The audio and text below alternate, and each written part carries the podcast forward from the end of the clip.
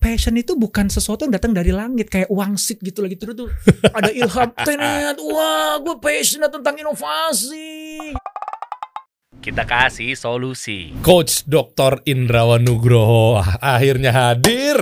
alhamdulillah terima kasih undangannya bang Dery Iya sama-sama. Aduh saya kadang suka berpikir bahwa nih kayaknya nggak mau nih kayaknya nih. justru seneng banget begitu diundang ke sini waduh saya kan nontonin juga Oh, masa iya? benar Masa? Benar. Nih kalau depan kita nih guys bareng sama Coach Dr. Indrawan ini kayaknya semuanya mau dibahas nih. Eh? Bagaimana cara berbisnis di kemudian tahun ke depan sebenarnya apa sih yang layak buat berjalan gitu nantinya kan begitu kan keresahan pengusaha kan. Kira-kira bisnis gue ntar oke gak sih buat jangka panjang? Kira-kira yang cocok buat nantinya di era-era digital, Mhm. metaverse, Mhm. apa nih? Ya, Hmm. Belum lagi ntar sudut pandang dari konten kreator atau freelancer juga Mhm. tuh. Mhm. Gimana sih caranya biar kita dapat banyak order nih? Mhm. Personal brandingnya, konten edukasi masih oke gak sih? Kita bahas mana kayak semuanya dibahas kayaknya. Hah? Metaverse, apa pun NFT. Aduh, kita lihat dulu di sini dong. Ya. eh IG-nya oke. Waduh, dari bionya aja udah ngeri banget ini baru nih. Boleh YouTube, YouTube dong. YouTube-nya buka dong. Berapa sekarang Coach Indrawan sekarang eh, subscribers? Ah ngeri. Masih 600-an lah Guys, kita kan sama-sama cari tahu dulu apa sih sebenarnya motifnya Deddy Corbuzier Mhm. ngajak apa ya bisa dibilang apa Pa- partner ya?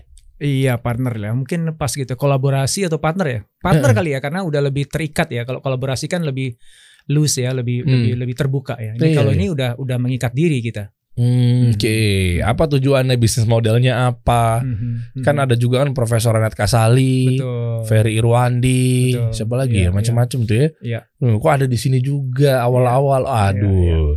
Dari awal dulu kita bahas ya perjalanan ya. Siap, siap. Hmm, karena masih banyak pengen banget dengerin kisahnya nih Coach Oke. Dr. Indrawan. Dokter apa dokter sih? ya betul sih, kayak banyak orang manggil saya itu dokter gitu ya. Padahal saya nyuntik tuh nggak bisa loh dijamin ya.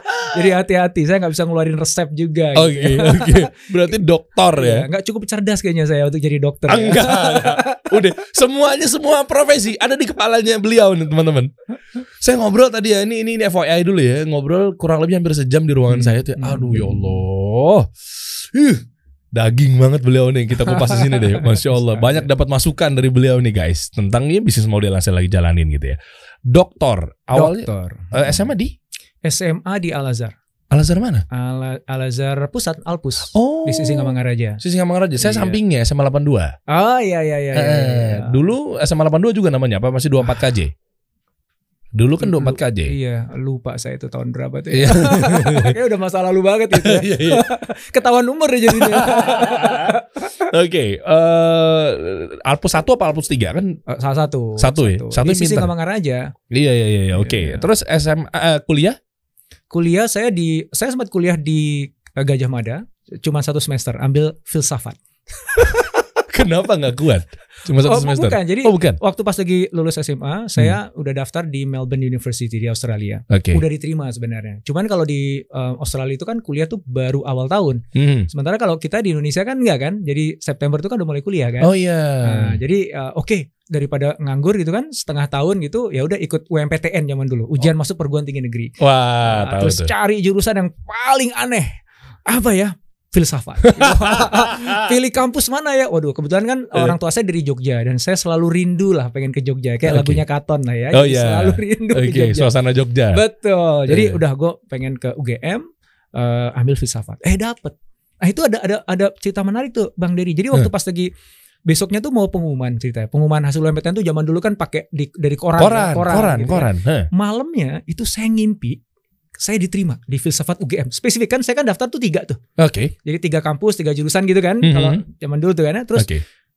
saya buka koran wih ternyata saya diterima di filsafat UGM wah senang tiba-tiba bangun Oke. ya Allah mimpi ternyata gitu kan Ya, sayang banget. aduh saya masa udah Eh. nggak tahu lah bener atau saya tidur lagi gitu Oke. bangun pagi saya turun lagi terus saya buka koran beneran filsafat UGM Lah, kok bisa?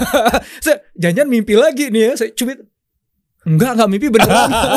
Kayak Jadi udah, deh. udah dikasih tahu itu bahwa sebelum Oh. saya buka paginya malamnya ngimpi dapat di pesawat UGM. Tapi itu cuma sebentar bang. Em, ya karena saya cuma nunggu waktu sampai saya berangkat ke Australia kan. Oh, jadi satu semester itu gara-gara mau berangkat ke Iya. Australia. Pas lagi ujian akhir semester tuh saya udah udah malas-malasan lah gitu udah. Karena pikirannya udah di Australia gitu. Oh, udah oke. pulang ke Jakarta, nggak lama kemudian udah berangkat ke Australia. Jadi saya S1 saya bisa dibilang saya kalau UGM tuh cuma numpang transit. eh, transit aja. Kuliah satunya di Melbourne University, bidangnya commerce. Oh, kirain filsafat juga di Australia. Kayaknya cukup satu semester kalau jadi filsafat itu.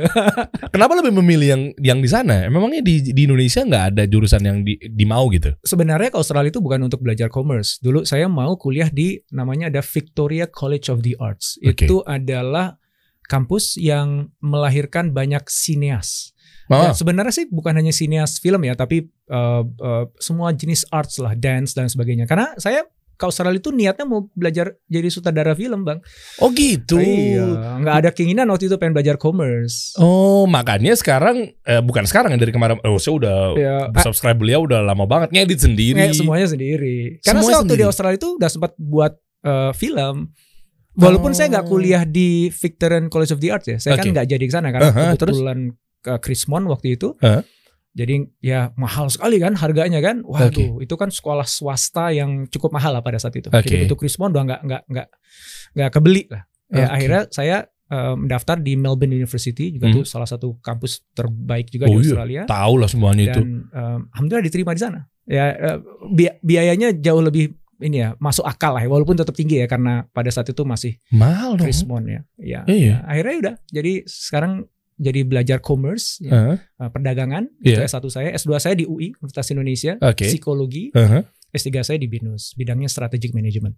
Oke, oke. Jadi doktornya di situ ya, Dokternya bukan situ. dokter ya, Bukan dokter ya, dokternya di situ. Iya. Dan guys, eh, sadar nggak sih tiga bidang yang Mhm. di fakultas ini kan dahsyat-dahsyat semua. Commerce, Mhm. S2 tadi apa? UI, Uh, psikologi. psikologi, Mhm. tiga. strategic management. Wah. Ya. Dan itu memang yang nggak tahu ya mungkin itu qadarullah juga ya. Jadi memang udah udah jalannya ya dibuat begitu ya. Karena um, saya menemukan bahwa apa yang sekarang saya jalanin itu ternyata kalau ditarik sebenarnya Hmm. dasar ilmunya ya tiga itu. Iya, iya, iya. Iya kan? Kan bisnis nih dagang. Heeh. Saya juga ada beberapa perusahaan ya kelas UMKM juga nih. Kayak mungkin sebagian dari teman-teman di sini kan itu kan dagang kan sebenarnya kan. Oke, iya, iya. Tapi di saat yang sama juga saya berprofesi sebagai consultant yang uh, nelatenin manusia, orangnya. Ya kan Which is itu juga. psikologi. Dan sekarang saya udah uh, juga bantu perusahaan-perusahaan korporasi besar untuk nyusun strategi. Gitu. Us. Dan kalau kita lihat sebenarnya perusahaan mana pun ya termasuk sebenarnya di level UMKM Mhm. ketika dia ingin grow, ketika dia ingin bertumbuh. Pertama, jelas dia harus punya clarity tentang uh, bisnisnya tuh apa. Jadi basic commerce-nya udah bagus. Mhm. Harus bagus dulu. Oke, Ya basic commerce harus bagus dulu. Oke. Yang kedua adalah dia harus jelas tahu nih mau dibawa ke mana nih. oke. Strategic management kan? Oh iya. Dan pertanyaan yang terakhir adalah siapa sebenarnya yang akhirnya bawa perusahaan itu mewujudkan masa depannya? Orangnya kan? Yes. Jadi nyambung dong. S1, S2, S3 gue nyambung sebenarnya. Jadi kalau dibilang, Nyambung, nyambung bener di era sekarang. Anda nggak salah pilih, Iya. coach. kalau Bener dulu itu. kan ini gimana sih Mas Indra kok lompat-lompat jurusan sih nggak konsisten. Wah, Oh iya, iya, iya. ternyata sebenarnya nyambung. Bener. Itu ya siapa yang ngarahin? Bisa nyambung begitu? Ya nggak tahu lah aja itu tuh. Karena suka aja sih. Emang saya suka psikologi. Jadi waktu pas S2, ah, gue nggak mau belajar commerce lagi ah gitu. Mau belajar tentang orang. Oke. Gitu. Begitu selesai S2, udah jalanin bisnis, jadi konsultan, pengen nanteng diri sendiri juga dong. Ya gitu. Hmm. Um, karena saya 23 tahun jadi konsultan pengembangan SDM. Gitu. Oh, Um. Jadi kan, oke, um, yang lain deh gitu. Iya, Kayaknya aku iya. pengen bantu perusahaan di level strategik deh. Akhirnya ambil S3-nya di strategic management. Oke, berapa korporat yang udah dipegang sama coach Wow. Dr. Indrawan nih? Dari awal karir ya 23 tahun yang lalu ya, Iya, iya. aduh nggak tahu deh. ya. Ratusan ribuan kali ya? Kalau korporasi mungkin ribuan nggak, ratusan sih iya. Korporasi, oke. Ya, yang pasti sih uh, hampir semua perusahaan-perusahaan market leader di masing-masing industri pernah jadi klien. Walaupun ada yang nggak jangka panjang ya mungkin Oke. cuma sekedar saya hadir ke sana ketemu sehari dua hari itu kan masuk kategori kliennya Hmm. ada yang sampai kemudian sekarang udah lima tahun enam tahun masih aja dengan dengan Hmm. kita gitu ada juga. Ma, Oke, kalau untuk ngantor pernah nggak sih sekelas? Ngantor tuh maksudnya apa? Definisi ngantor tuh apa bang? Eh, kerja kerja? Kan tadi kan oh, saya jadi kan karyawan. Ya, saya dengar kan konsultan bla bla bla oke, oke. karyawan gitu. Oh, ketika awal dulu abis lulus, Iya. mm, mm, mm, jadi karyawan dulu kerja. Dan waktu itu saya lulus tuh pas lagi zaman Krismon kuat-kuatnya tuh tahun 98. 98. Saya sebenarnya baru baru balik ke Indonesia tuh 99. Dan Oh, waktu itu oke. tuh cari kerjaan kan susah kan? Uh, lagi Oh, begitu. udahlah, pokoknya kerjaan apa aja dihajar aja deh gitu. Saya jalanin eh, bantuin teman jalanin project, project, project sempat kerja juga di perusahaan tapi nggak lama memang. Hmm. Lama nggak sampai 2 tahun kayaknya. Habis itu udah em, mungkin karena jiwanya lebih ke entrepreneurship kali ya. Oke. gitu pengen eksplorasi ini pengen maunya banyak saya tuh Oke. dan orang yang banyak maunya tuh agak susah hidup di eh, perusahaan Di urusan ya. Ah, jadi harus harus punya perusahaan sendiri gitu. Nah. kalau enggak disebelin banyak orang Iya. Dimusuhin banyak orang ya. Nah sekarang perusahaannya apa aja? Eh, mostly yang em, running yang yang saya masih masih punya peran langsung itu Hmm. di eh, consultant Oke. ada training company coaching company jadi memang saya nggak pernah jauh dari people dari orang Ya, Oh, Oke. jadi Dan ya, edukasi juga konten-kontennya apa? Uh, sorry, eh, usahanya. Iya, jadi kan ada Kubik, eh, Kubik itu ada Kubik training, Mhm. kemudian ada Kubik coaching, Mhm. Nah, kemudian Cias, Cias ini yang consultant, Yeah. Nah, Cias ini ada levelingnya, jadi ada ada trainingnya juga, workshopnya, ada yang consultingnya. Oke. Nah, sebentar lagi yang yang Insya Allah kita mulai akan bangun tuh yang di nanti digital uh, aspeknya di situ. Kemudian ada yang bisnis yang lain, tapi itu saya nggak nggak nggak benar-benar terjun langsung ya, tapi Mhm. saya memiliki itu Oh, as a uh, co-founders gitu. as, a, as co-founders. Oke. Misalnya fashion, uh, Nina Nugroho itu uh, istri saya kan fashion designer. Nah, Oh iya. Jadi ya, yang uh, di di di apa baju-bajunya itu yang menengah ke atas itu Ah, kan. iya. Nah itu Hal itu ya. istri saya yang jalani. Oke. Kemudian ada lagi eh, bisnis eh, e-retailer. Jadi jualan secara online. Itu ada namanya Inhasi. Itu juga udah ada sendiri yang Oke. eh, co-founder saya, dia jadi CEO juga dia yang jalankan. Saya support aja di belakang. Evapora juga mungkin sebagian teman-teman Oh, yang tahu. UMKM Aris, ada. Mas Iya, Aris. Aris Diansa. Eh, itu, eh. itu itu juga itu juga Oh, iya? bagian dari saya. ya. Wah, Ah. kebayang dong monetisasinya, revenue. Amin. ya, nah b- banyak nih perjalanan ini. Maksudnya Hmm. pengen banget ngebahas mengenai yang tadi kenapa bisa akhirnya dicaplok sama oh, Corbusier. Iya. Iya kan Corbusier kapitalism. Namanya apa sih nggak tahu tuh. Luar biasa kan. Nah, tapi tapi tapi sebelum ke situ kita bahasnya gini dulu deh. Sementara pengusaha-pengusaha sekarang itu memiliki stigma mereka kesian nih coach. Hmm. Eh, bisnis apa sih sebenarnya yang nantinya tuh di akan datang Ah. di era metaverse, di era per NFT-an lah, Hmm. apalah gitulah Hmm. istilahnya tuh ya, digital yang virtual lah, yang Hmm. sampai bisa apa ya, everlasting. Nah, apa Hmm. sih? Hmm. Soalnya mereka masih berpegang pada Abraham Maslow punya teori hierarchy Hmm. of needs, Mm, mm, mm, basic needs kebagi menjadi empat, mm, mm, food, mm, water atau food and Hmm. beverage gitu kan, Hmm. clothes, ras, mm, mm. itu aja tuh kayaknya eh, kita bikin makanan aja yuk. Kenapa emang iya? Karena kan orang kan suka makan. Iya, nggak iya. mungkin orang nggak makan seumur hidupnya, nggak mungkin Iya. orang minumnya. Kita nggak Iya. ngomong strategi dulu deh, kita Iya. ngomong bisnis modelnya dulu deh. Gimana tuh Iya. coach? Eh, bisnis model atau eh, kategori bisnis dulu nih? Boleh. Oh kategori dulu boleh. Iya Ah, betul oke, kategori. kategori bisnis ya. Hmm. Jadi, jadi eh, betul sih. Jadi kayak kalau kita lihat di data ya, Hmm. di Indonesia tuh UMKM tuh kan paling banyak kan food. Jadi jadi eh, kuliner tuh nomor satu, paling Oke. banyak. Oke. Nomor dua adalah fashion. Hmm. Nomor tiga kriya. Kriya itu kerajinan tangan. Oke. Baru yang lain-lain. Oh, jaraknya tuh jauh banget antara yang ketiga sama yang keempat. Hmm. Ya. Jadi kalau misalnya ditanya apa sih yang bagus ke depan, tas dibilang tadi Maslow tadi ya, itu, itu benar. Artinya gini, ya selama ada manusia kita butuh makan, gitu. Dan dan manusia itu taste-nya berkembang. Dan art- artinya apa? Kita selalu mencari-cari jenis makan yang baru. Bahkan nasi goreng pun juga udah nggak mau lagi nasi goreng yang standar ya. Nasi gorengnya di, ada nasi goreng daging wagyu lah gitu Iya. ya. Wah ada macam-macam gitu ya. Oke. So uh, betul bahwa ada bisnis yang everlasting karena itu human needs kebutuhan manusia. Oke. Cuman bukan berarti kalau misalnya besok gua bikin bisnis kuliner otomatis laku.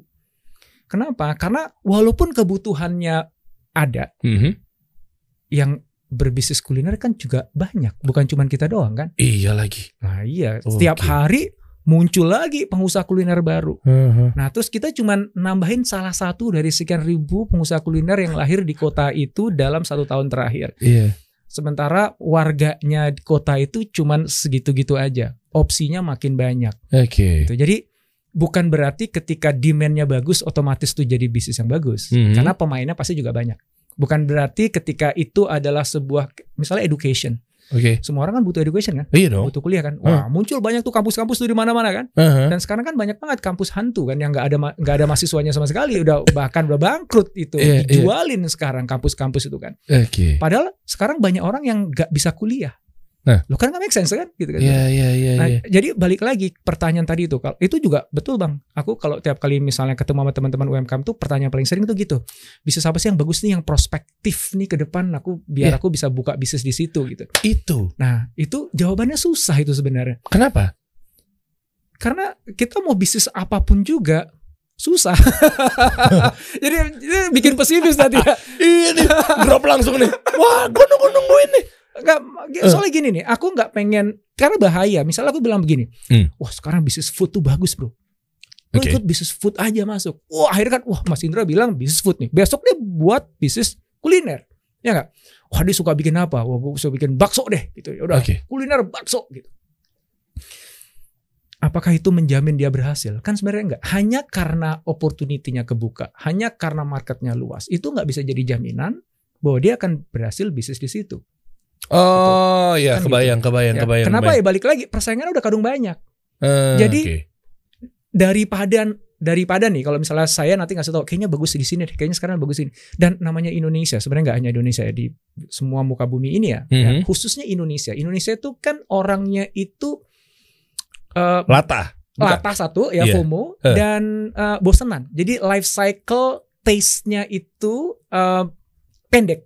Jadi misalnya Oh, oke. lagi suka apa nih? Lagi suka eh, minuman, minuman-minuman yang ada cincaunya atau yang ada gelnya langsung kayak, wow tiba-tiba, wow naik. Eh tunggu aja sebentar. Yes, Ya. es kepal Milo. Ah, ah, itu Ah. klasik banget lah gitu. Itu Indonesia tuh begitu. Boba gimana Boba? Eh, ya sampai sekarang kan juga masih bagus sebenarnya Iya, ya penjualannya oke. ya. Tapi Iya. kan kalau hype-nya kan udah udah inilah udah stabil. Dan Hmm. pesaingnya kan banyak. Yang yang kopi kan banyak. Masyarakat Hmm. udah punya opsinya lebih banyak gitu. Hmm, ya. Oke. Nah, maksud saya jadinya gini. Sebenarnya teman-teman mau bisnis apa pun juga itu baik. Mhm. Ya. Mhm. Selama. Nah, ini selamanya nih. Jadi daripada kita sibuk nanyain ke orang, "Eh, bagusnya bisnis apa sih? Bagusnya bisnis apa sih?" Hmm. Yang belum tentu juga kita akan berhasil di situ. Mendingan, oke. Oke. Ya. Rumusnya tuh PEM. PEM. PEM. Oke. Jadi P gabungan dengan E, gabungin lagi dengan M. P itu passion, Oke. E itu expertise, M itu market. Berangkat dari passion dulu. Teman-teman sukanya apa?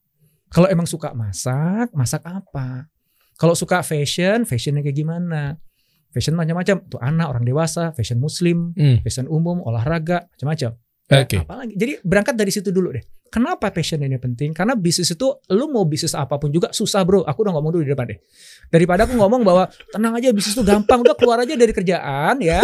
Habis itu langsung buka bisnis. Yeah. Congratulations, lu akan stres dalam lima tahun pertama gitu. Jadi mendingan ngomong gitu dulu gitu. Yeah, Kalau yeah. emang nggak siap dengan susahnya, nggak siap Hmm. dengan repotnya, nggak siap dengan deg-degannya gitu ya, Hmm. nggak usah berbisnis. Aku aku lebih baik ngomong pahit gitu dulu aja. Jadi mentalis siapin dulu kalau mau bangun bisnis. Iya, tapi ntar dia nggak mulai-mulai dong ntar coach. Nanti mereka tuh kayak entar-entaran nih kalau gitu harus susah juga berat ya. Karyawan lagi, karyawan lagi. Iya. Nggak salah juga. nggak salah emang eh, kan nggak semua orang harus jadi pengusaha juga kan Eh, kalau memang dia memang memang jiwanya adalah profesional dia ingin jadi entrepreneur dan memang dia lebih suka memfokuskan dan menggunakan energi dan sumber dayanya itu untuk memberikan kontribusi yang terbaiknya bagi tempatnya bekerja maka tem- udah lakukan itu Hmm, Ya, iya, iya. Eh, itu bisa jadi jalan kebaikan bagi dia bisa jadi pahala juga bagi dia Iya. gitu kan nggak harus jadi pengusaha juga Iya, dan yang pengusaha juga kan butuh ada yang kerja juga ya. Kalau ada Iya, perusahaan kalau nggak ada pengen kerja gimana? iya gitu. Nah makanya aku selalu ngomong nih mau Eh. usaha bagus boleh, tapi aku ngomong dari awal ya kamu harus siap dengan konsekuensinya loh. Aku Hmm. ngomong pahitnya dulu lima tahun pertama siap-siap deh. Kamu akan suffer. Kalau misalnya kamu ternyata tahun kedua kamu udah berhasil itu sama Allah lagi dikasih fur aja gitu. Ya. Jadi jangan anggap jangan take for granted. Jangan seolah-olah seolah-olah kayak tuh kan gampang kok enggak itu lagi dikasih fur. Jadi di- Eh. dikasih fur tuh ya apa istilahnya apa? Eh, di, eh, eh, gua kasih fur deh kayak apa sih namanya? ya ya ya dikasih fur lah, tahu lah ya Tahu maksudnya. lah, tahu lah. Ya. Tapi bukan berarti kemudian tuh akan selalu baik loh. Ya, akan ada mungkin tahun ketujuh kalau nggak tahun ke lima gitu Iya, ya. Akan akan ada sesuatu goncangan itu udah udah udah pasti gitu. Iya, Jadi iya, kenapa ya? ya Iya kan? Iya bener juga bener. iya selalu gitu. Jadi uh, uh, jalan hidup pengusaha itu kan roller coaster. Itu itu itu pasti gitu. Kayak Elon Hmm. Musk orang paling kaya kemarin dia jual aset-asetnya iya bener. gitu. Jadi uh, jangan takut sama kayak gitu itu nomor satu. Hmm. Maka passion itu jadi penting bang. Kenapa Hmm. kalau dia nggak passionate dengan apa yang dia lakukan, dengan bisnis yang dijalankan, dia kan gampang patah arang. Hmm. Ya begitu dia ngedrop dikit, aduh kayaknya gue nggak nggak cocok nih sama ini nih, kayaknya gue nggak bakat nih, Hmm. kayaknya udah deh ganti aja deh, akhirnya ganti ganti ganti ganti nggak pernah ada yang benar akhirnya. Hmm. So itu number one menurut aku ya. Nomor dua adalah expertise. Kita jagonya di mana sih? Kita harus tahu kan, gue jago di sini, di sini gue nggak jago. Udahlah, fokus pada bisnis yang kita punya kemampuan, entah punya pengalaman, kita punya ilmunya di sana.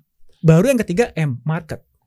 Ada nggak marketnya? Ada nggak marketnya? Oh, ya kalau misalnya nggak ada marketnya ya untuk apa? Nah pertanyaan tadi ini ketika dibilang bagusnya bisnis apa nih Mas Indra ke depan? Itu cuma jawab yang M doang. Oke. Yang P-nya nggak kejawab, E-nya nggak kejawab. Oh. Jadi kalau misalnya nanti aku jawab nih gitu bang, kayaknya bagus deh kuliner sekarang di Indonesia deh, Hmm. gitu ya. Itu salah nggak salah? Tapi itu hanya mengatakan bahwa ada demand yang tinggi untuk kuliner di Indonesia. Oh iya bener Jadi orang kamu punya peluang berhasil kalau kamu main di kuliner. Oh. Tapi apakah berhasil atau tidak? Ya kan lain cerita dong. P-nya gimana? E-nya gimana? Gitu. P-nya itu dibutuhkan karena itu bahan bakar dia untuk melalui semua roller coaster kehidupannya. E-nya itu dibutuhkan untuk dia bisa menemukan strategi taktik terbaik untuk memenangkan persaingan di M itu.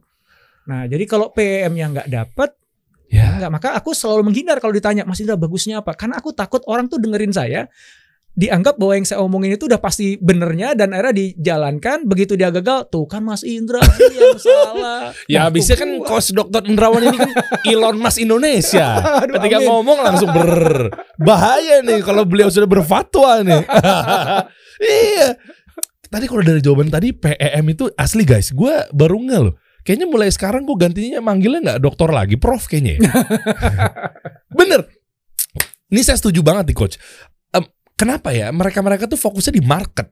Oh iya bener makanan aja minuman aja karena memang ya jelas ada marketnya Mm-mm. apakah memang itu eh, apa ya psikologisnya mindsetnya sementara dia sibuk ngurusin M-nya doang di market Mm-mm. tapi bener passionnya nggak digulutin misalnya Mm-mm. Eh, apa namanya itu expertise, ya, ya. juga gitu Iya. loh Contoh paling sederhana misalnya gini, ketika waktu eh, enam tahun yang lalu ketika saya dirikan CIAS ya Corporate Innovation Asia itu. nah tahu saya tuh eh, eh, itu itu kan bisnis consulting Hmm. benar ya. Sebelumnya saya udah nekunin bisnis consulting juga dengan Kubiknya dari tahun 99. oke Ya. oke Nah, ketika saya udah pensiun nih dari Kubik ya. Hmm. eh, kemudian saya di Kubik jadi co-founder aja, jadi komisaris aja, saya nggak aktif secara eh, langsung di dalam struktural. Jadi saya bebas nih, saya mau bisnis apa pun juga terserah. oke Wah, oke Makanya lahir banyak bisnis setelah itu ya. Nah. Cias ini yang yang saya telatinin sendiri. Dan waktu pas lagi kita meriset market, Hmm.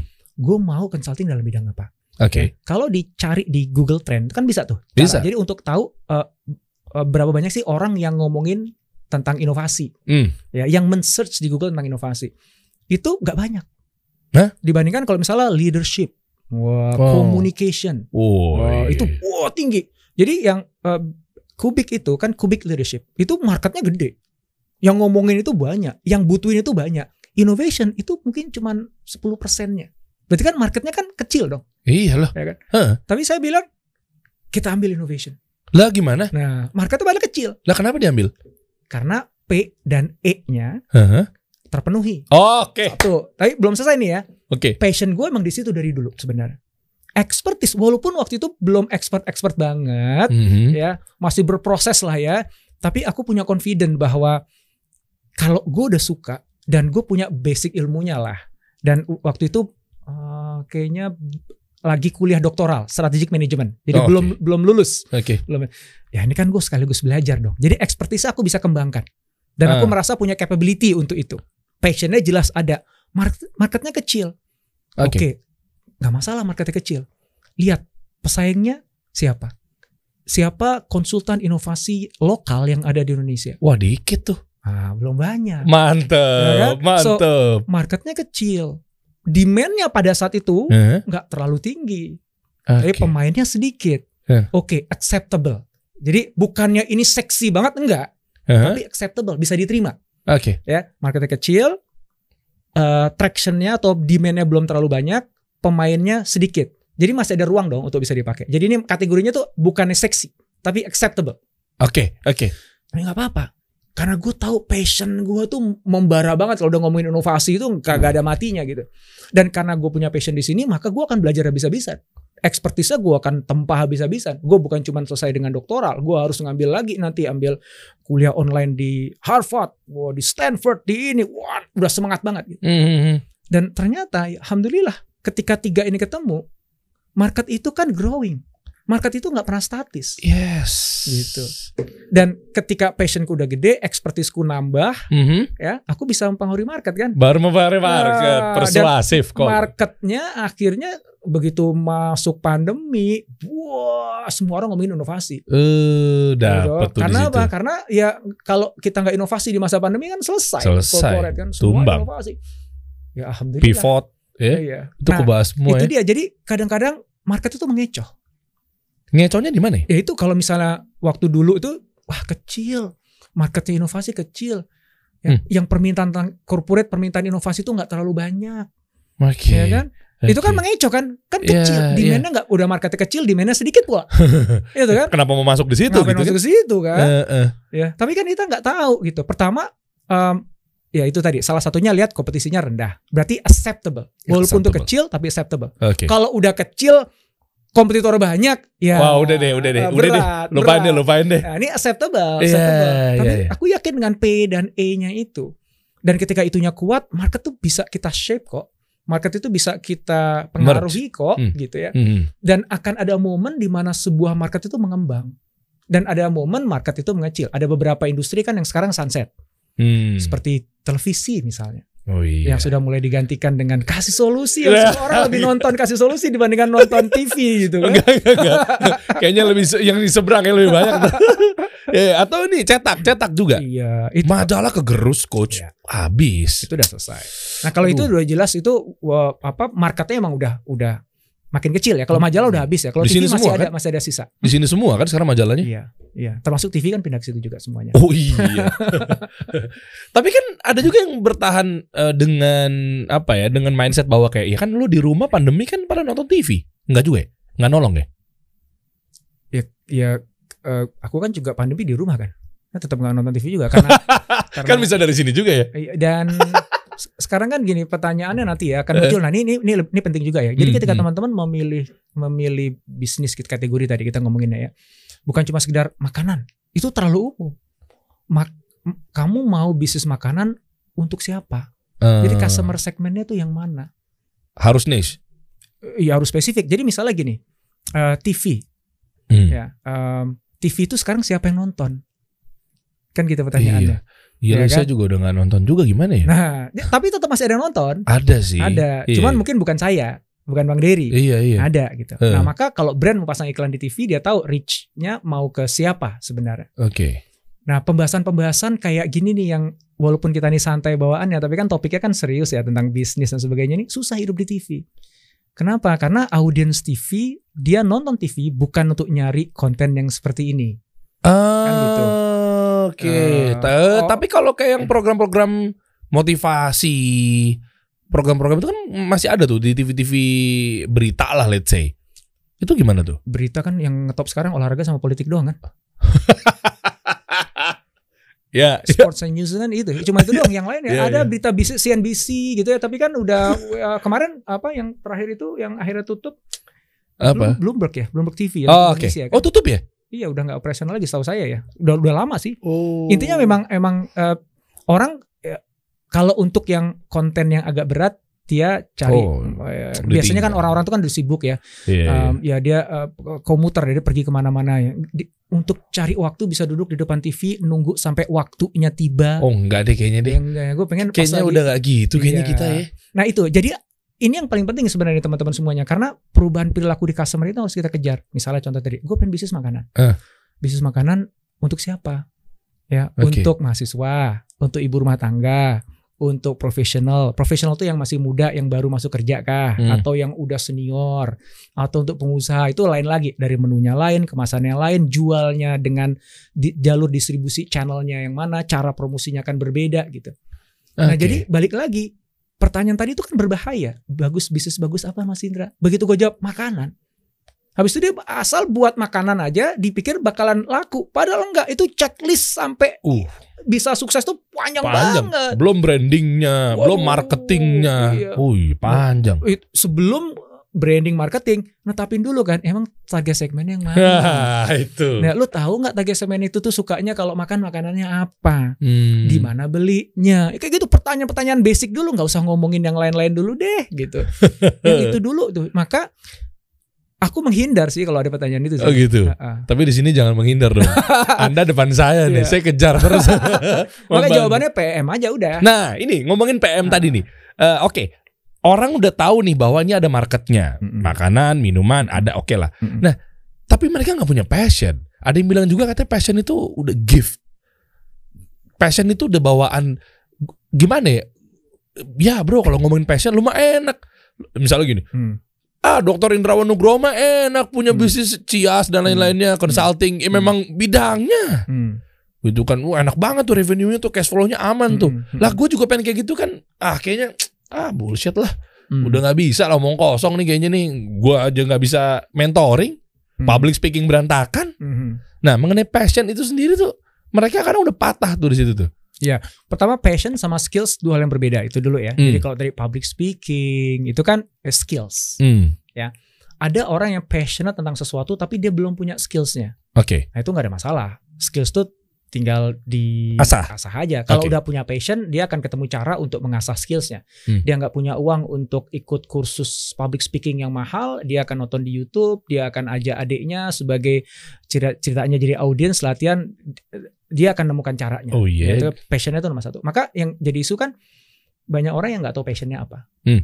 Sebenarnya begini, logikanya gini, kalau kita nggak pernah cari tahu, ya kita nggak pernah tahu. Udah, simpelnya gitu aja. Oh, Jadi oke. kalau gua nggak tahu passionnya, Hmm. ah bagus tuh, gue bilang gitu. Ah, kenapa? kok bagus? Berarti lu sadar bahwa lu sekarang belum tahu passionnya apa kan? Heeh. Ya. Eh. Berarti apa yang harus lo lakukan? Oh, Anda jenius sekali, Pak Dokter. Apa yang harus dilakukan? gue gak kepikiran lagi. Iya juga ya. Justru malah lagi kosong gitu ya. Apa lo harus lo lakuin? ya, nggak, iya, Iya. iya kan gitu kan? Eh. Gue nggak tahu nih passionnya. Oke, good. Kamu sadar bahwa kamu nggak tahu kan? Eh, Oke. Oke, berarti yang harus dilakukan adalah ya cari tahu. Itu dulu sebentar. Iya. Cari tahu. Passion itu bukan sesuatu yang datang dari langit kayak wangsit gitu lagi terus tuh ada ilham tenet wah gue passionate tentang inovasi gitu kan. Nggak begitu kali bro. That no, that doesn't it- bukan itu cara kerjanya. Eh, passion itu dicari. Passion itu dicari di, di jadi apa ya passion? Berangkat dari sebuah keyakinan bahwa Allah pasti sudah sudah kita semua unik. Hmm, ya kita semua udah diberikan potensi. Hmm. kita semua diberikan nafs yang itu sebuah keinginan yang sangat mendasar yang itu baik. Ya, ya. Oke, gitu ya. Oke. Eh, tapi nggak banyak dari kita bisa mengidentifikasi apa ya gitu. Nah itu loh yang sulitnya loh. Nah, Gimana ya? eh, cari tahu Cari Terus- taunya apa? Yang langkah awalnya apa nih? Eks- eksperimentasi aja Kayak Contoh? misalnya anakku ya Hmm.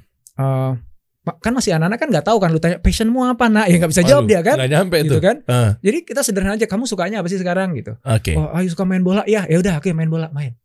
Gitu kan. Ah, Oke. Oh, mau ikut kursus bola, eh cari aja kursus bola. Jangan mahal-mahal ya. Karena kan belum serius dong. Karena kan Iya. masih nyari-nyari. Kalau Iya. kecuali kamu udah niat bener ketemu passionnya jadi pemain bola, bolehlah kita invest di klub yang mahal. Oke. Tapi kalau untuk kepentingan eksperimentasi, syarat eksperimentasi itu harus murah, cepat, mudah. Itu syarat Oh. eksperimentasi. Jangan eksperimen tuh yang mahal, nggak boleh. Oke, oke, oke. Cepat masih gini. Cepat tuh masih gini. Gue misalnya kayak anakku ya. Dia mau ngetes bener gak sih bola itu passionnya gue. Hmm. Udah ada klub bola apa yang murah-murah dekat dekat dekat rumah. Hmm. Kamu ikut. Ya daftar ikut.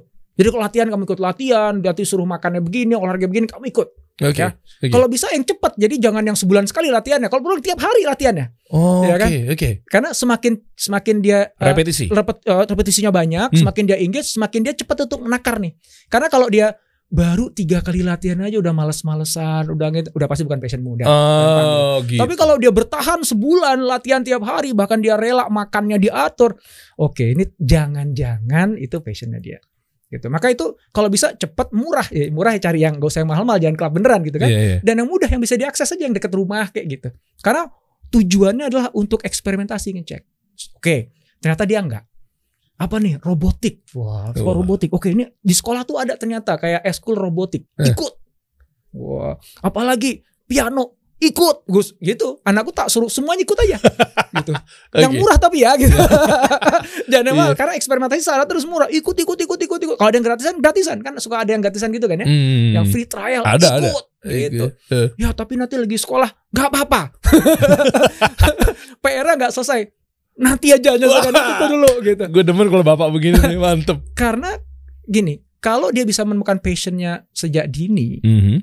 itu value-nya tinggi banget ya kalau cuma sekedar mohon maaf ya jadi kalau misalnya PR-nya telat sedikit gitu ya Oke. atau nilainya turun sedikit gitu ya Oke. sejauh mana sih itu akan berdampak pada masa depannya dia nggak terlalu berdampak bro Nggak terlalu. Ya misalnya gini Berarti sekolah nggak penting dong? Oh penting, anakku semuanya sekolah. Oke. Cuma begini, misalnya gini, aduh nilai matematika aku cuma 8 ya. Aku biasanya sembilan setengah. Waduh. Nah, kan? Sekarang gini, akhirnya aku buat dia supaya tetap sembilan setengah.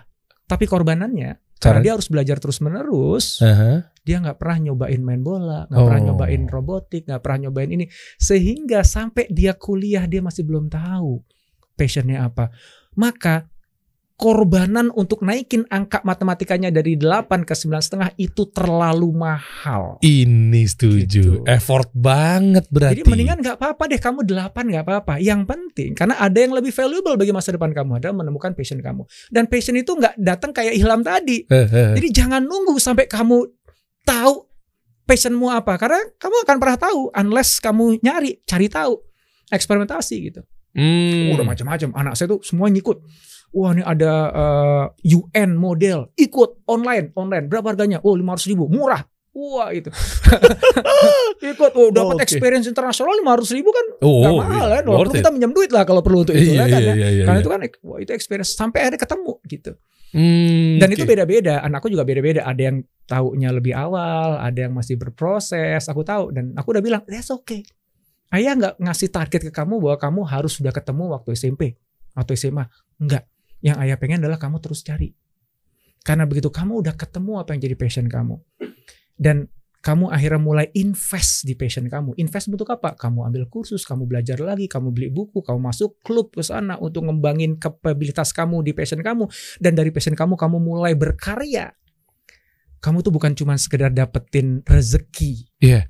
Tapi Iya. kamu akan menikmati prosesnya. Uh. Jadi kerja saya malam-malam buat karya itu bahagia hatinya. Kenapa? Karena passion ada di situ dan biasanya sesuatu yang lahir dari passion hasilnya bagus dan yang bagus laku di market. Ah. Cuannya datang lagi muter. Jadi prinsipnya adalah jangan tunggu sampai kita tahu passionnya apa. Nggak akan pernah tahu. Nggak akan pernah tahu harus ya. nyari, enak, Nyari ya? gitu. Wah enak anaknya Mas Indra dari kecil udah digituin aku dulu sama orang tua nggak digituin. Ya udahlah masa lalu lupakanlah. Sekarang nyari deh. Belum Ah. terlambat kok. Berapapun usianya kita kok. Iya. Dong, mantap, mantap. gitu. Waduh, mantap, mantap melek nih. Oke, ini lanjut lagi nih. Ini ini tadi oke banget loh insight-nya. Lanjut mengenai eh, eh, apa ya? pers- perspektif lah. Hmm. Mengenai kita lagi-lagi bisnis misalnya atau mungkin lo ngerasa apa ya? Kreatif freelancer lah yang lagi nonton Hmm, lah hmm, atau hmm. atau konten kreator apa segala macam. Apa ya? Mengenai kayak eh, k- kenapa sih kalau di kita nih mayoritas memang yang rata-rata menengah ke bawah Mm-mm. kayak misalnya gi- gini deh uh, or- aplikasi kasih solusi misalnya let's say Mm, mm. ya kan uh, selalu dibanding-bandingin dengan Fiverr walaupun ya oke kita kita kita sepakat bahwa ini oh, setuju deh kita competitive landscape lah segala Mm, macam mm, mm. tapi naruh standar orang Indonesia nih kadang ketinggian gitu loh kadang ketinggian Mm. Nah, itu satu ya. Terus yang berikutnya lagi ketika eh saya harus edukasi lebih nggak sih kepada mereka-mereka ini buat UMKM apa segala macam karena tuh lihat deh itu bisnis di Amerika sekarang lagi begini. Mm. Kayak misalnya dengan metaverse di kita mu- muncul di Indonesia ini behavior di Indonesia kadang deg-degan. Oh, berarti kita harus begini begini begini begini Mm, begini. mm. Ya kan satu banding sekian lah ketika kayak kemarin fenomenalnya Gozali dan lain-lainnya itu kan oke lah ya. Mm, Tapi kan yang lainnya tumbang-tumbang juga Mm. gitu loh. mm, mm. Itu mengenai standar gimana sih Indonesia ini kadang? Apakah memang benar main di UMKM aja dengan orang-orang konvensional? Nah itu dia. Jadi kalau kita bicara standar itu yang sering kali berbahaya itu adalah kita punya asumsi bahwa standar itu cuma satu. Hmm. dan kayak itu jadi kayak standar kebenaran gitu. Kalau tidak ngikutin standar itu nggak oke gitu ya. Nah, ini. Padahal kan standar itu tergantung dari marketnya. Makanya tadi aku kan tadi di awal kan bilang kan, jadi ketika aku bilang, oh bisnis bagus nih untuk eh, makanan misalnya, Hmm. oke betul demandnya banyak orang Indonesia banyak semuanya butuh makan. Hmm. Cuman kan siapa yang kamu ingin layani, yang kamu ingin kasih makan tuh siapa? Ya. Ya kalau kamu ingin melayani orang eh, mahasiswa akan Mhm. berbeda dengan kalau dia seorang profesional. Beda lagi kalau dia high net worth individual Eh. yang sekali makan habisnya 200 juta gitu ya. Oke. Ada tuh orang begitu ya? Ada. Ada mah. Iya set gitu kaviar satu kan 100 juta satu suap Aduh. sekali. ada Iya gitu. sih, bener sih. Nah, terus kalau kita gunakan standarnya high net worth individual untuk kita melayani para professionals, ya berat, keberatan di ongkos. Ya. Akhirnya harganya ketinggian, nggak bisa dibeli sama profesional, profesional juga kagak butuh. profesional tuh apa sih? Ya profesional ya saya butuh makanan sehat, Hah? ya, eh, yang bisa eh, antioksidan supaya nanti aku bisa lebih fresh berpikirnya, gitu ya. Hmm. Dan em, karena aku mobilitasnya tinggi, jadi eh, makanannya harus bisa aku simpen, aku bawa, aku makan di mana pun. Misalnya Hmm, gitu. Oke. Aku nggak perlu makan kaviar gitu ya, yang Hmm. harga 100 juta. Nggak, nah itu kan berarti kan lu lu lu, lu melayani profesional pakai standarnya high net worth individual kagak nyambung. Ah, Oke. Nah balik lagi kalau kita melayani mahasiswa, ya mahasiswa butuhnya apa sih? Kenyang yang penting kan. Kenyang dan murah. Itu yang saya lakukan waktu saya di kampus. Rasa nomor dua Iya, gitu. iya, iya, iya. yang penting kenyang kan gitu. Standarnya beda lagi. Nah jadi misalnya kalau tadi nyontoh kayak uh, Fiverr dengan kasih solusi gitu ya. Hmm, hmm. Mungkin ada orang yang nggak pede gitu ketika wah kalau misalnya saya uh, mau jadi kreatif freelancer Hmm. kasih solusi kan karya gue nggak bagus-bagus amat kalau aku lihat di Fiverr tuh kan kayaknya bagus-bagus keren standarnya tuh tinggi aku masih apa atuh gitu iya, iya, Ya kan? iya itu. marketnya Fiverr sama marketnya market solusi eh, kasih solusi sama apa enggak Ah. kalau misalnya beda misalnya Fiverr marketnya itu ternyata korporasi misalnya Eh. kalaupun UKM dia menengah ke atas jadi bukannya nggak ada nggak ada jadi UM Oke. jadi usaha menengah Usaha menengah. Iya, misalnya Ah, gitu ya. Oke, oke.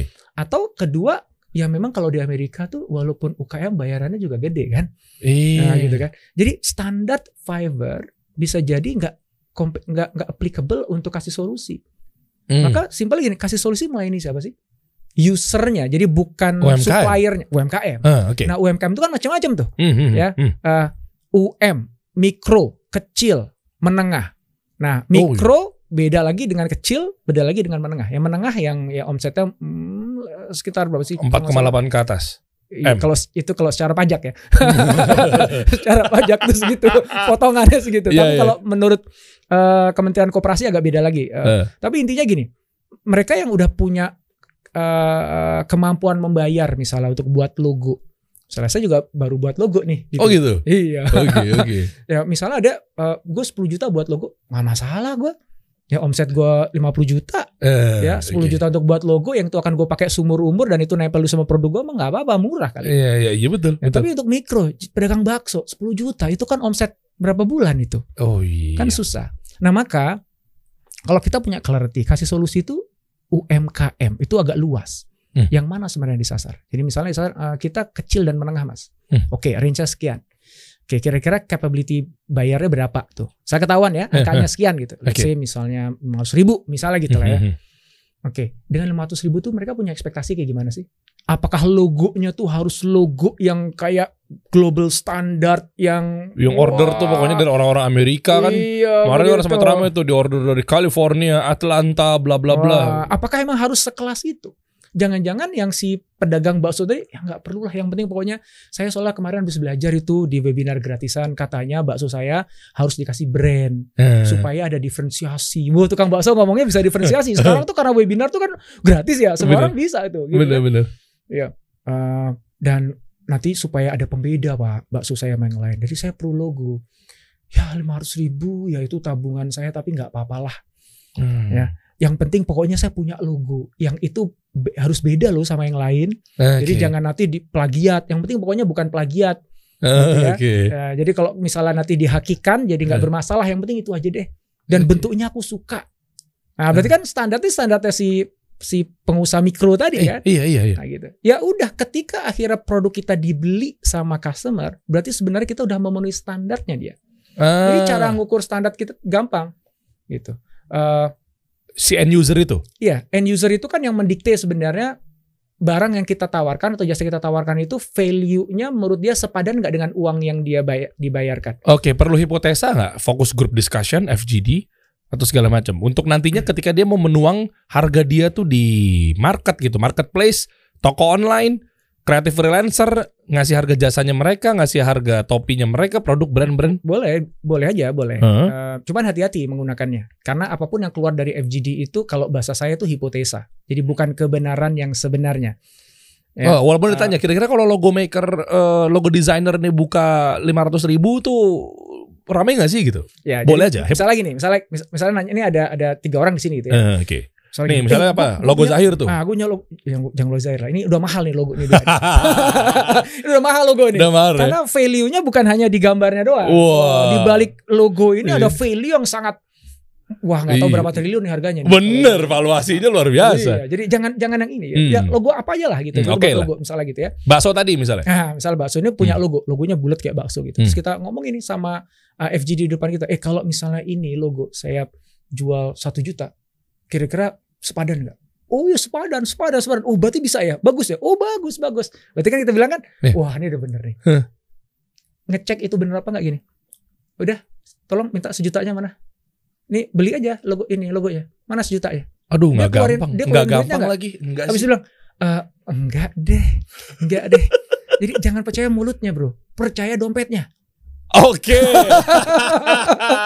Jadi termasuk tuh misalnya saya mau Eh. mau mau ini ya, saya mau saya saya punya produk minuman kayak Hmm, gini ya, hmm, Oke. gitu. Terus aku ini mau ngecek ini harganya berapa. Kalau ini aku jual 15.000 ribu, kira-kira orang mau beli apa enggak? Hmm, hmm. FGD nih, Hmm. tanyain. Mau 15 ribu gimana? Oh mau mau oh mau mau mau. Eh, Paling gampang habis itu setelah selesai acara, Mbak silakan ini 15 ribu, eh, monggo dibeli. Bener nggak dia beli gitu? Karena Ah, banyak oke. dari kita itu Eh. apa yang diomongin sama sama apa yang bener actually dia lakukan itu dua hal yang berbeda. Makanya FGD Iya. itu berbahaya. Hmm. Pertama, FGD sebaiknya difasilitasi oleh orang yang memang ahli. Karena orang yang ahli melakukan FGD itu tahu bagaimana cara bertanya yang benar, Iya. yang jawabannya tuh nggak nggak bias. Yes. Ya, ada struktur cara bertanya. Jadi nggak semua orang sebenarnya punya kapabilitas untuk memimpin FGD. Ya. Oke. Misalnya- yang buat si penanyanya, yang memberikan penanyanya. quiz uh, kuesioner apa sih pertanyaan Iya, yang pertanyaan mau itu? jawab pertanyaan. Jadi misalnya pertanyaan yang nggak boleh tuh gini. Ini bagus kan ya? Iya benar. Itu kayaknya subjektif banget tuh jawaban. Bagus.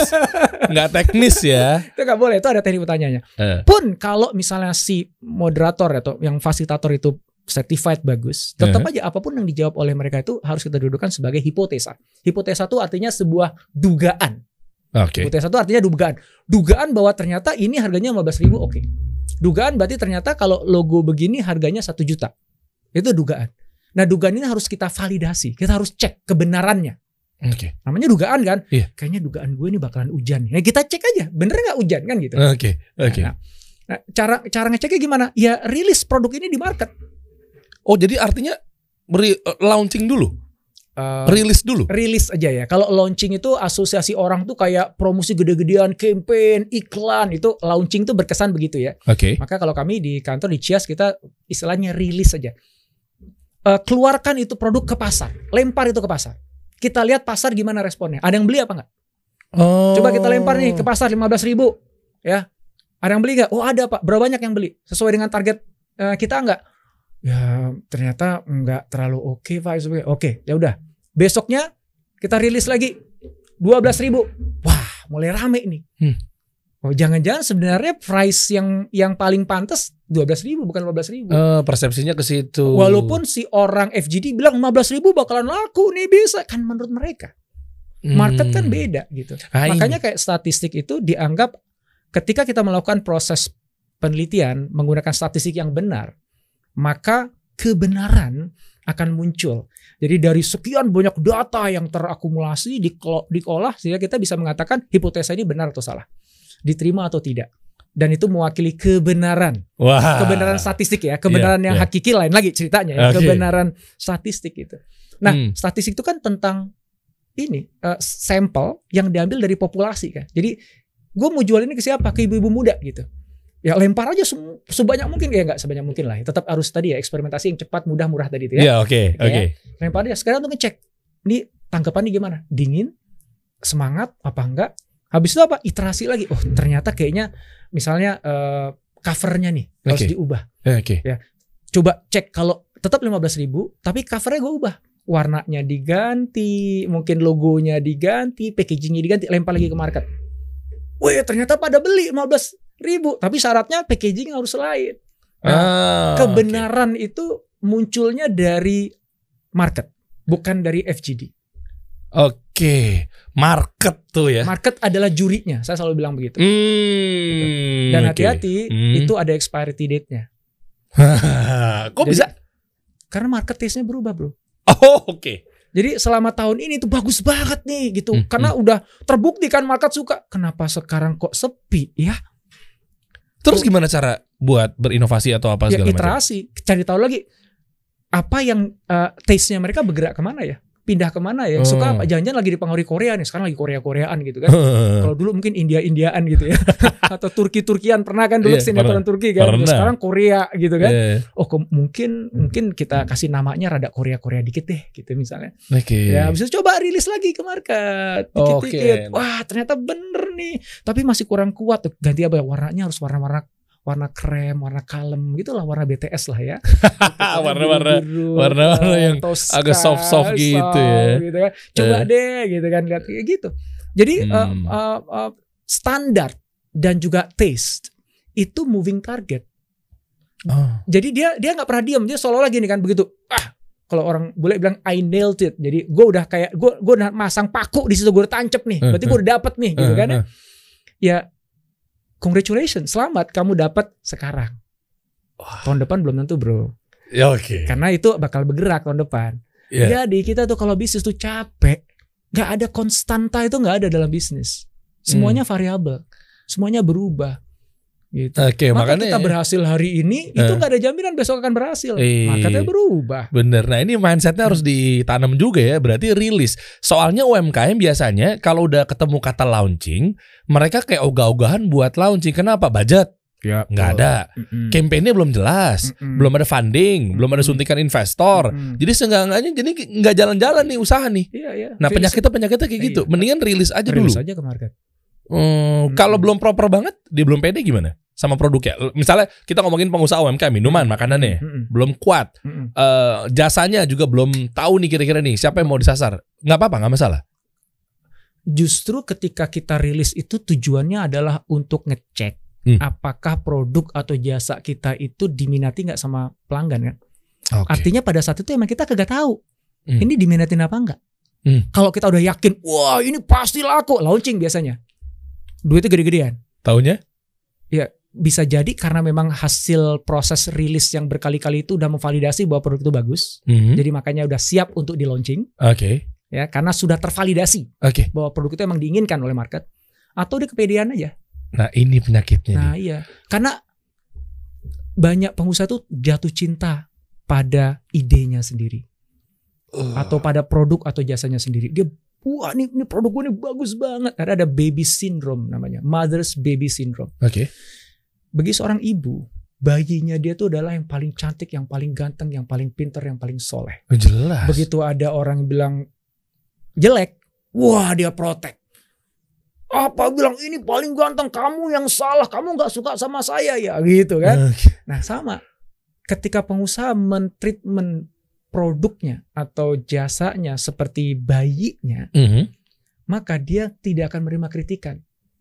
Ketika dilempar ke market terus ada orang bilang, kok kayak gini sih nih, nggak enak nih makanannya. Oh kamu aja taste-nya yang nggak cocok, kamu aja yang nggak bener. Ini tuh enak banget, masa kamu nggak beli? Kamu Eh. orang tuh nggak ngerti deh, orang tuh kenapa sih nggak nggak nggak bisa memahami ini? Ini kan bagus banget. Nah itu tuh bahaya banget bagi Itu bagi- banyak loh yang kayak gitu loh. Eh, banyak. Banyak circle saya tuh begitu. Iya. Makanya kalau kita pengusaha tuh justru kita harus eh, kita nggak boleh punya ego, kita kosongan aja. Karena pada akhirnya kan jurinya itu kan bukan kita, Hmm. bukan juga konsultan bahkan. Jadi ketika saya diminta oleh oleh oleh klien gitu, Pak tolong assess ini produk benarkah sudah bagus dan siap di launching. Saya jawab ini, Ya mana gue tahu pak.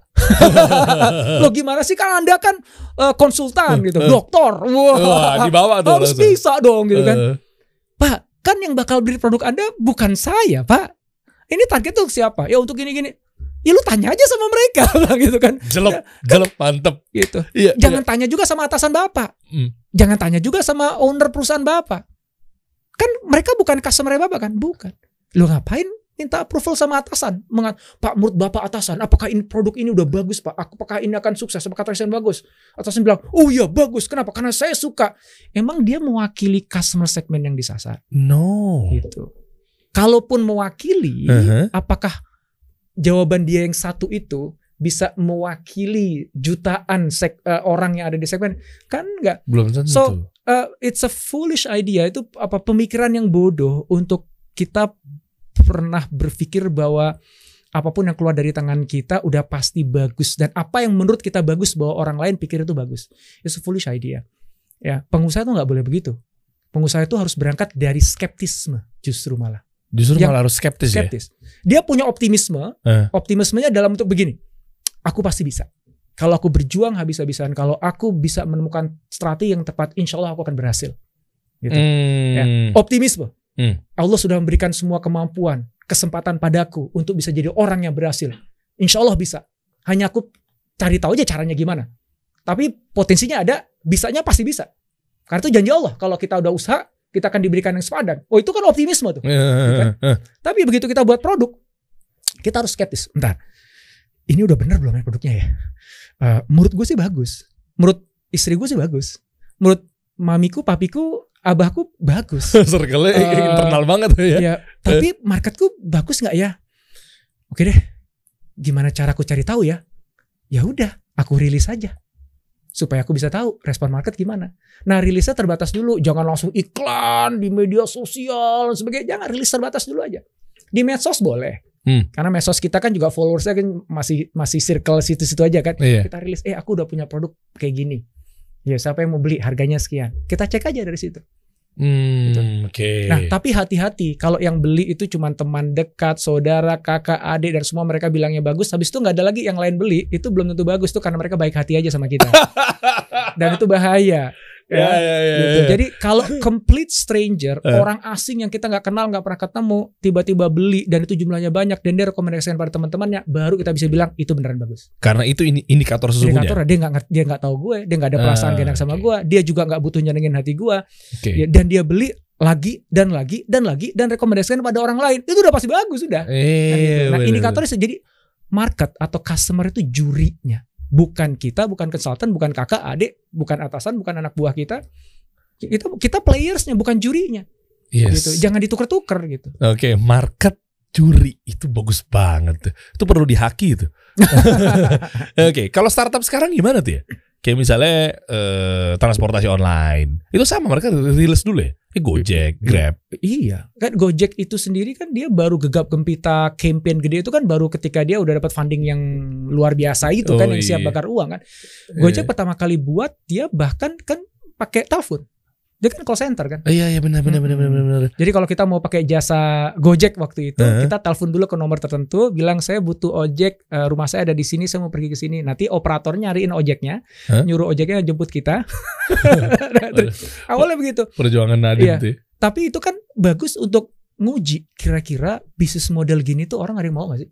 Ada gak sih orang yang mau manggil ojek ke rumah? Kalau manggil taksi udah biasa waktu itu. Hmm, Gitu. iya. Tapi kalau manggil ojek ke rumah mau nggak? Orang percaya nggak? Ketika dia ke operator, kemudian ojeknya ke rumah, kan nggak tahu tuh itu ojek beneran atau Iya. jangan-jangan nanti gue diculik lagi gitu kan. Jadi banyak banget hipotesa-hipotesa yang harus divalidasi, dicek Hmm. atau asumsi-asumsi lah yang paling mudah istilahnya. Asumsinya recheck. Asumsi bahwa orang mau nggak eh, mesen Gojek, eh, Gojek ke rumah, Iya. nganterin, Oke. ya Oke. eh, harga yang udah lebih fix. Jadi nggak tawar-tawaran lagi sama Gojek itu kan dicek-cek dulu. Menurut gue sih oke, menurut gue sih mau, tapi cek dulu bahwa di lapangan. Dan cara paling mudah daripada kita buat app ya waktu itu sebenarnya memang mereka belum kepikiran app ya karena eh, apa namanya Belum ada funding juga. eh, ya belum ada funding juga dan juga capability-nya juga belum ready mungkin. Tapi paling nggak dia mau ngecek dulu bisnis modelnya oke nggak. Oh, iya. Bener. Baru pelan-pelan kan dipindah ke dalam tuh aplikasi. Itu pun juga masih cuman go ride aja, cuman Gojek lah dulu ya. Tapi Iya, sekarang berubah jadi go ride.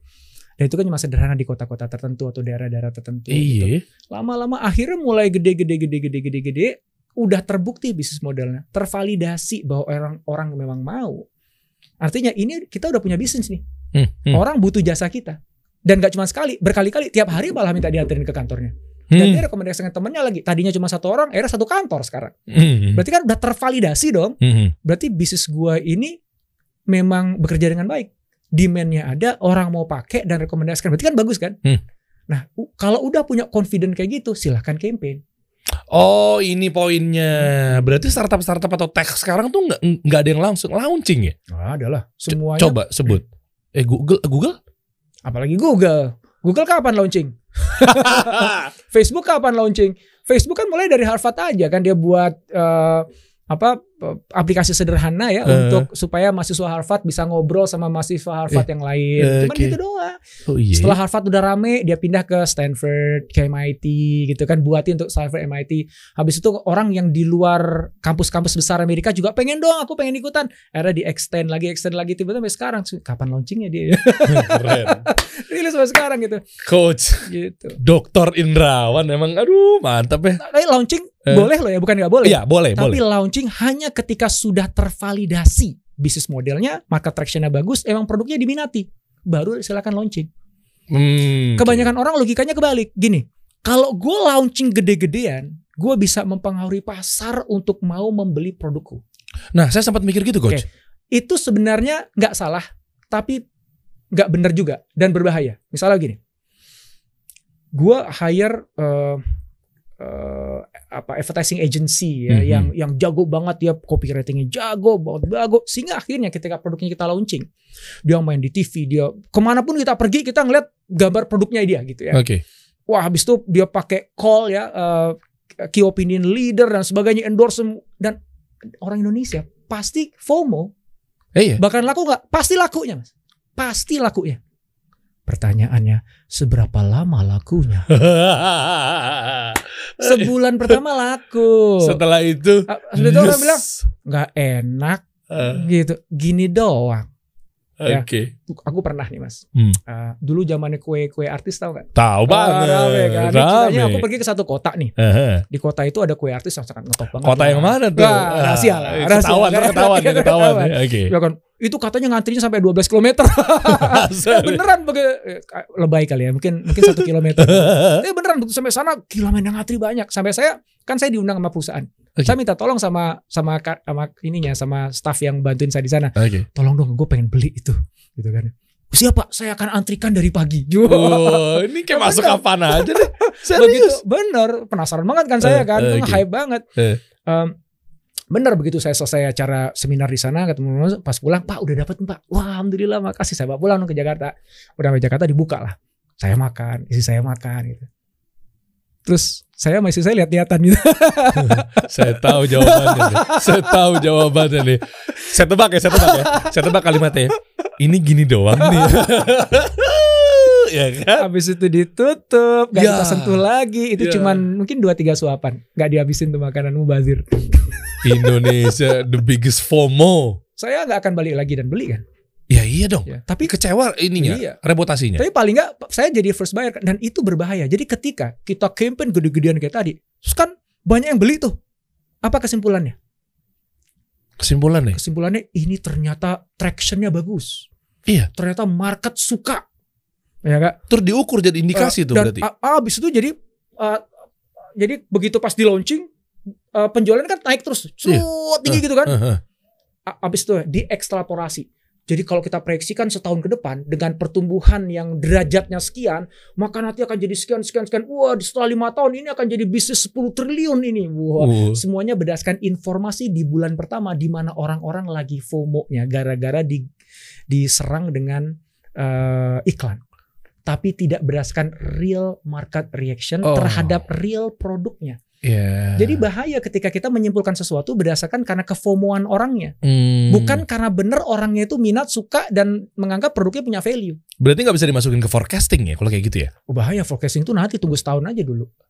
Oh, oke. Ketika ketika siklus hype-nya udah habis. Kan produk-produk itu selalu ada siklus hype-nya. Iya, iya, NFT yang kemarin-kemarin kan hype-nya kan tinggi banget ya. Iya iya iya. Ya eh, Twitternya Jack Dorsey Eh. yang sebelumnya dibeli berapa 200-an Wah, miliar. anjlok sekarang. Sekarang cuma 18 juta kalau nggak Ih, salah. dia beli berapa ratus miliar kan Twitter Jack Dorsey tahunya sekarang dia manyun tuh orangnya cuma dijual berapa belas juta 18 juta. manyun anda Rupiah itu ya. Iya. Aduh.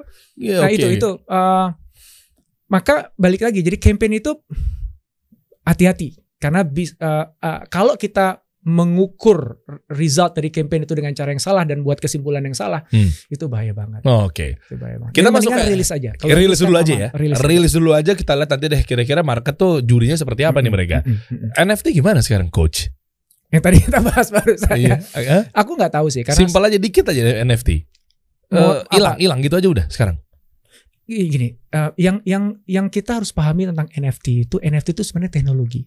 NFT itu bukannya fotonya Gozali, bukan. kayaknya dia ke sana brand ambassador gitu ya. bukan ya teknologi Teknologi Tapi kan si Ethereum ini kan hancur nantinya, nggak ada regulasi. Pemerintah nggak jagain. eh, walau alam kita nggak tahu ya. Oke, Kita nggak tahu. It's, it's too early untuk ngomongin itu. oke. Yang pasti eh, NFT itu adalah sebuah teknologi yang memungkinkan digital items, barang-barang digital itu jadi bisa punya nilai. Kenapa? Karena dengan adanya NFT, misalnya nih, em, saya saya buat lukisan, lukisannya akhirnya saya buat NFT. Jadi lukisannya saya buat dalam bentuk digital. Hmm. Kalau nggak saya buat lukisan itu dalam bentuk NFT, orang kan bisa copy. Iya gampang. Ketika orang gampang mengcopy, maka jadi nggak punya nilai itu lukisan. Ah, Oke. Karena semua orang bisa punya dengan mudahnya, Iya iya iya. ya kan? Ah, Oke. apalagi kemudian bisa di- dihapus, dihilangkan, dimodifikasi, udah berarti udah nggak punya nilai itu lukisan saya. Tapi begitu lukisan saya, saya ubah menjadi NFT. NFT itu memungkinkan lukisan saya itu yang bentuknya digital tadi nggak bisa dikopi, nggak bisa dimusnahkan, nggak bisa dimodifikasi, dan clear jelas tertempel di dalam kode di dalam lukisan itu bahwa pemiliknya Indrawan Nugroho dan ini cuma ada satu di dunia. Oh taunya dari memang oke ada hakinya gitu. Iya, hakinya tuh udah nempel. Jadi kita Ah, udah nggak kita udah nggak perlu lagi NFT itu nggak perlu lagi kita memasukkan ke ke, ke departemen Kemenhukam gitu misalnya gitu ya. Kalau mau kalau Iya. mau sih boleh. Eh. Tapi sebenarnya di dalam di dalam file uh, NFT-nya itu itu udah ada nama saya udah nempel di situ. Jadi uh, orang lain nggak bisa nggak bisa mengklaim. Karena dengan mudah bisa tahu ini punyanya Indra.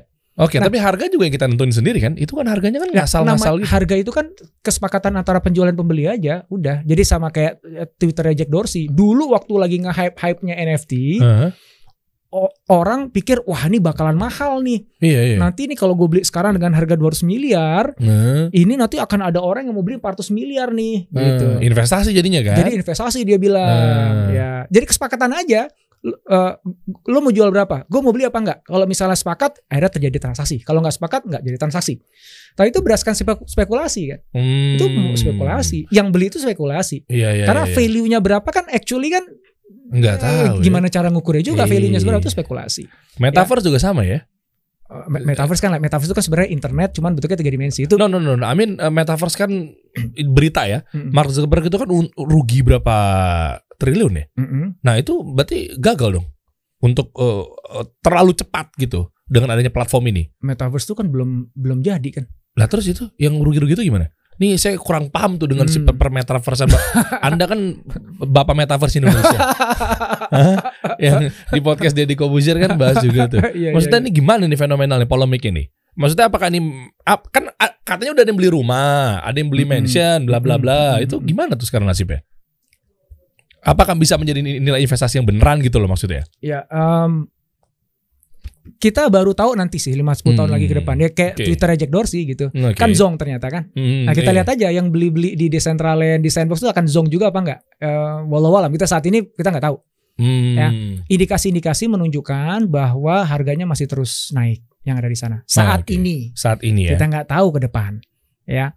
Eh, kalau kita bicara metaverse versinya Mark Zuckerberg itu beda dengan yang sekarang ada yang Beda ya? Sandbox, yang Oh, iya. Decentraland tadi itu ya. Heeh. kan dia kan ngebayangin kayak internet aja sebenarnya. Sekarang kan kita hidup udah pakai internet kan. Kita nggak bisa hidup nggak pakai internet sekarang. Kita mau mau mesen taksi pakai internet. Kita belajar juga pakai Zoom itu ada internetnya gitu. Nah metaverse itu sebenarnya semata-mata hanyalah evolusi dari internet. Yang tadinya internet itu kita akses menggunakan handphone, menggunakan layar laptop dan itu dua dimensi.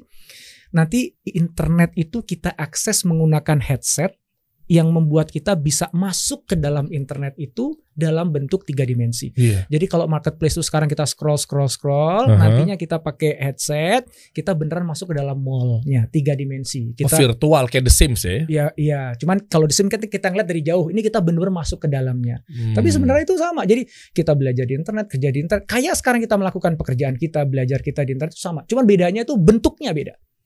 Itu semuanya dibuat dalam bentuk tiga dimensi dan kita bisa masuk ke dalamnya. apakah ini ntar bakal kayak begini ntar dunia ke depannya dari segi bisnis misalnya? Iya, prediksinya begitu. Jadi itu akan jadi teknologi namanya Web 3.0. Jadi sekarang itu kita Web 2.0. Jadi Hmm. internet yang kita hidupin sekarang itu namanya Web 2.0. Oke. Zaman dulu awal-awal 90-an web web 1.0 atau internet 1.0 itu kan statis Mas. Jadi kalau ingat dulu tuh website zaman dulu tuh cuman kayak brosur aja tapi digital. Iya. iya. Itu nggak bisa diapa-apain, ya nggak? Iya, iya, Paling oke. cuman klik next, previews gitu doang. Oke. Sekarang kan dengan website kan kita bisa melakukan banyak hal.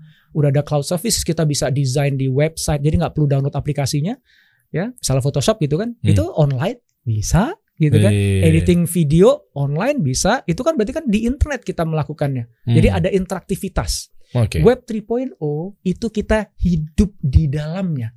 Karena internetnya udah dibuat menjadi dunia tiga dimensi. Berarti kalau misalnya kita mau belajar nih, kalau pakai Zoom, Aha, Ya, udah di situ kita ya tuh. jadi kita kemarin kita ada ini kan, saya ada ada seminar di Metaverse kan sama Mas Panji, Panji Komika itu. Oke, Panji Iya. Pragiwaksono. Iya. Oke. Nah, kita pakai kacamata headset semuanya. Mas Panji di sebelah kanan saya, saya ada di sini, kita diskusi, kita ngobrol, Oh. audiensnya di sana semuanya dan kita benar-benar merasa ada dalam satu ruangan yang sama. Ketika Mas Panji ngomong, saya kedengarannya dari kuping kanan, kuping kiri saya nggak dengar suara karena dia ada di sebelah sini. Hah? Begitu dia pindah, Mas Panji pindah ke sebelah kiri, saya dengarnya dari kuping kiri. Itu udah benar-benar immersive banget. Oke. Nah, Jadi basically itu sama internet yang kita hidupin sekarang ini, yang kita pakai sekarang ini. Hmm. Cuman bedanya itu jadi tiga dimensi gitu aja. Hmm, As- simple oke. as that. Sesimpel itu aja Ya. berarti ya. Ya, jadi eh, sebenarnya ini sebuah keniscayaan sih. Ya bahwa kit- bahwa internet itu pasti akan berevolusi. Nah, pertanyaannya cuma metaverse yang nantinya beneran akan kejadian 5 10 tahun ke depan apakah persis seperti yang digambarin sama Mark Zuckerberg? Kagak tahu. Oh, belum belum belum clear tuh di situ ya. Semuanya kan ber- ini semuanya masih imajinasi. Iya. Semuanya masih memproyeksikan gue pengennya begini sih, pengennya. Eh, Cuma nanti kita nggak tahu 10 tahun lagi dari sekarang itu kan udah generasi ad- adik-adik kita atau anak-anak kita. eh Mungkin dia akan ngebangun metaverse beda dengan yang kita bayangin gitu. iya Tapi benar. pasti evolusi itu akan terjadi. Akan terjadi ya. Akan terjadi. Berarti keukur juga pintarnya Mark itu akan ke depan seperti apa secara proyeksi dia udah kuat tuh berarti dong ya. Bakal begini nih kiranya nih ntar kehidupan kita nih. Sama halnya dengan Deddy Kobuzer kali ya melihat coach Dr. Indrawan sepertinya potensial sekali nih. Eh, Bapak dokter yang satu ini gimana ceritanya bisa sampai ada di situ bergabung eh, bergabung dengan Profesor Renat Kasali. Bisnis modelnya apa sih? Bocorin dikit boleh gak sih? Bisnis Nah, model- saya nggak nanya persentase dan revenue stream kok.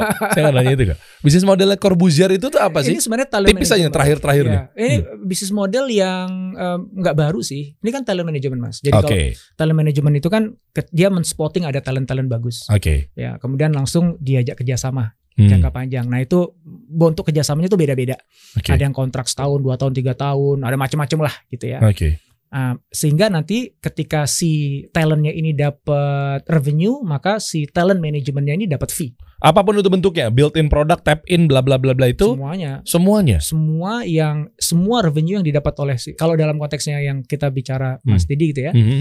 em, ya basically sih eh, dari channel YouTube yang menjadi partnernya itu itu kan ada revenue masuk tuh. Mhm. ya dari AdSense-nya dari placement produk dari macam-macam semuanya kan. Oke. Nah, itu, setor eh, tuh. Eh, ya dikelola lah gitu. Kenapa? Karena memang udah udah basically udah seperti apa ya em, udah jadi pemilik saham jadinya. Jadi bukan kerjasama jangka pendek kita. Iya, berarti Corbuzier itu kan istilahnya beli kan, ya membeli saham membeli saham kan, Mm-mm. yang dia dapat nantinya kan mungkin berhubungan sama revenue stream. iya Nah, artinya yang diinvest itu kan berarti kan harus scale up kan tujuannya bagi yang mau kan. Iya, yang Eh, kenapa Ferry- dia mau jual sahamnya kan karena berharap akan naik. naik, Iya. Ferry Irwandi Iya. dan lain-lainnya gitu akan Iya. naik kan. Naiknya itu beneran dipakai buat apa? Capex atau opex, apa pun itu bentuknya bebas. Capital Oh. expenses atau bu- buat biaya ganti laptopnya, kameranya, apa nilai yang diangkat sama misalnya gini, Coach Endrawan ini misalnya diinvest jebret, Mm-mm. buat apa? Buat kebutuhan si apa konten-konten yang ada di channelnya eh, coach Indrawan itu semuanya. Ya bebas aja sih. Bebas sebenarnya. aja? Oh, Ah, ba- oke. Bagaimana uang investasi itu dipakai Mhm. eh, itu bebas sebenarnya. Karena Hmm. karena kan kalau sa- beli saham eh, kan beda dengan em, kalau beli saham ya uang hasil penjualan sahamnya si yang punya saham sebelumnya kan terserah mau dipakai apa. Oh iya, ya, iya benar mau sih. dipakai beli mobil lagi, rumah lagi juga nggak ada masalah sebenarnya, nggak ada hubungannya iya. sama bisnisnya. Karena itu kan itu hak saya punya saham senilai sekian, saya jual. jual ya. Maka uangnya itu terserah juga gitu.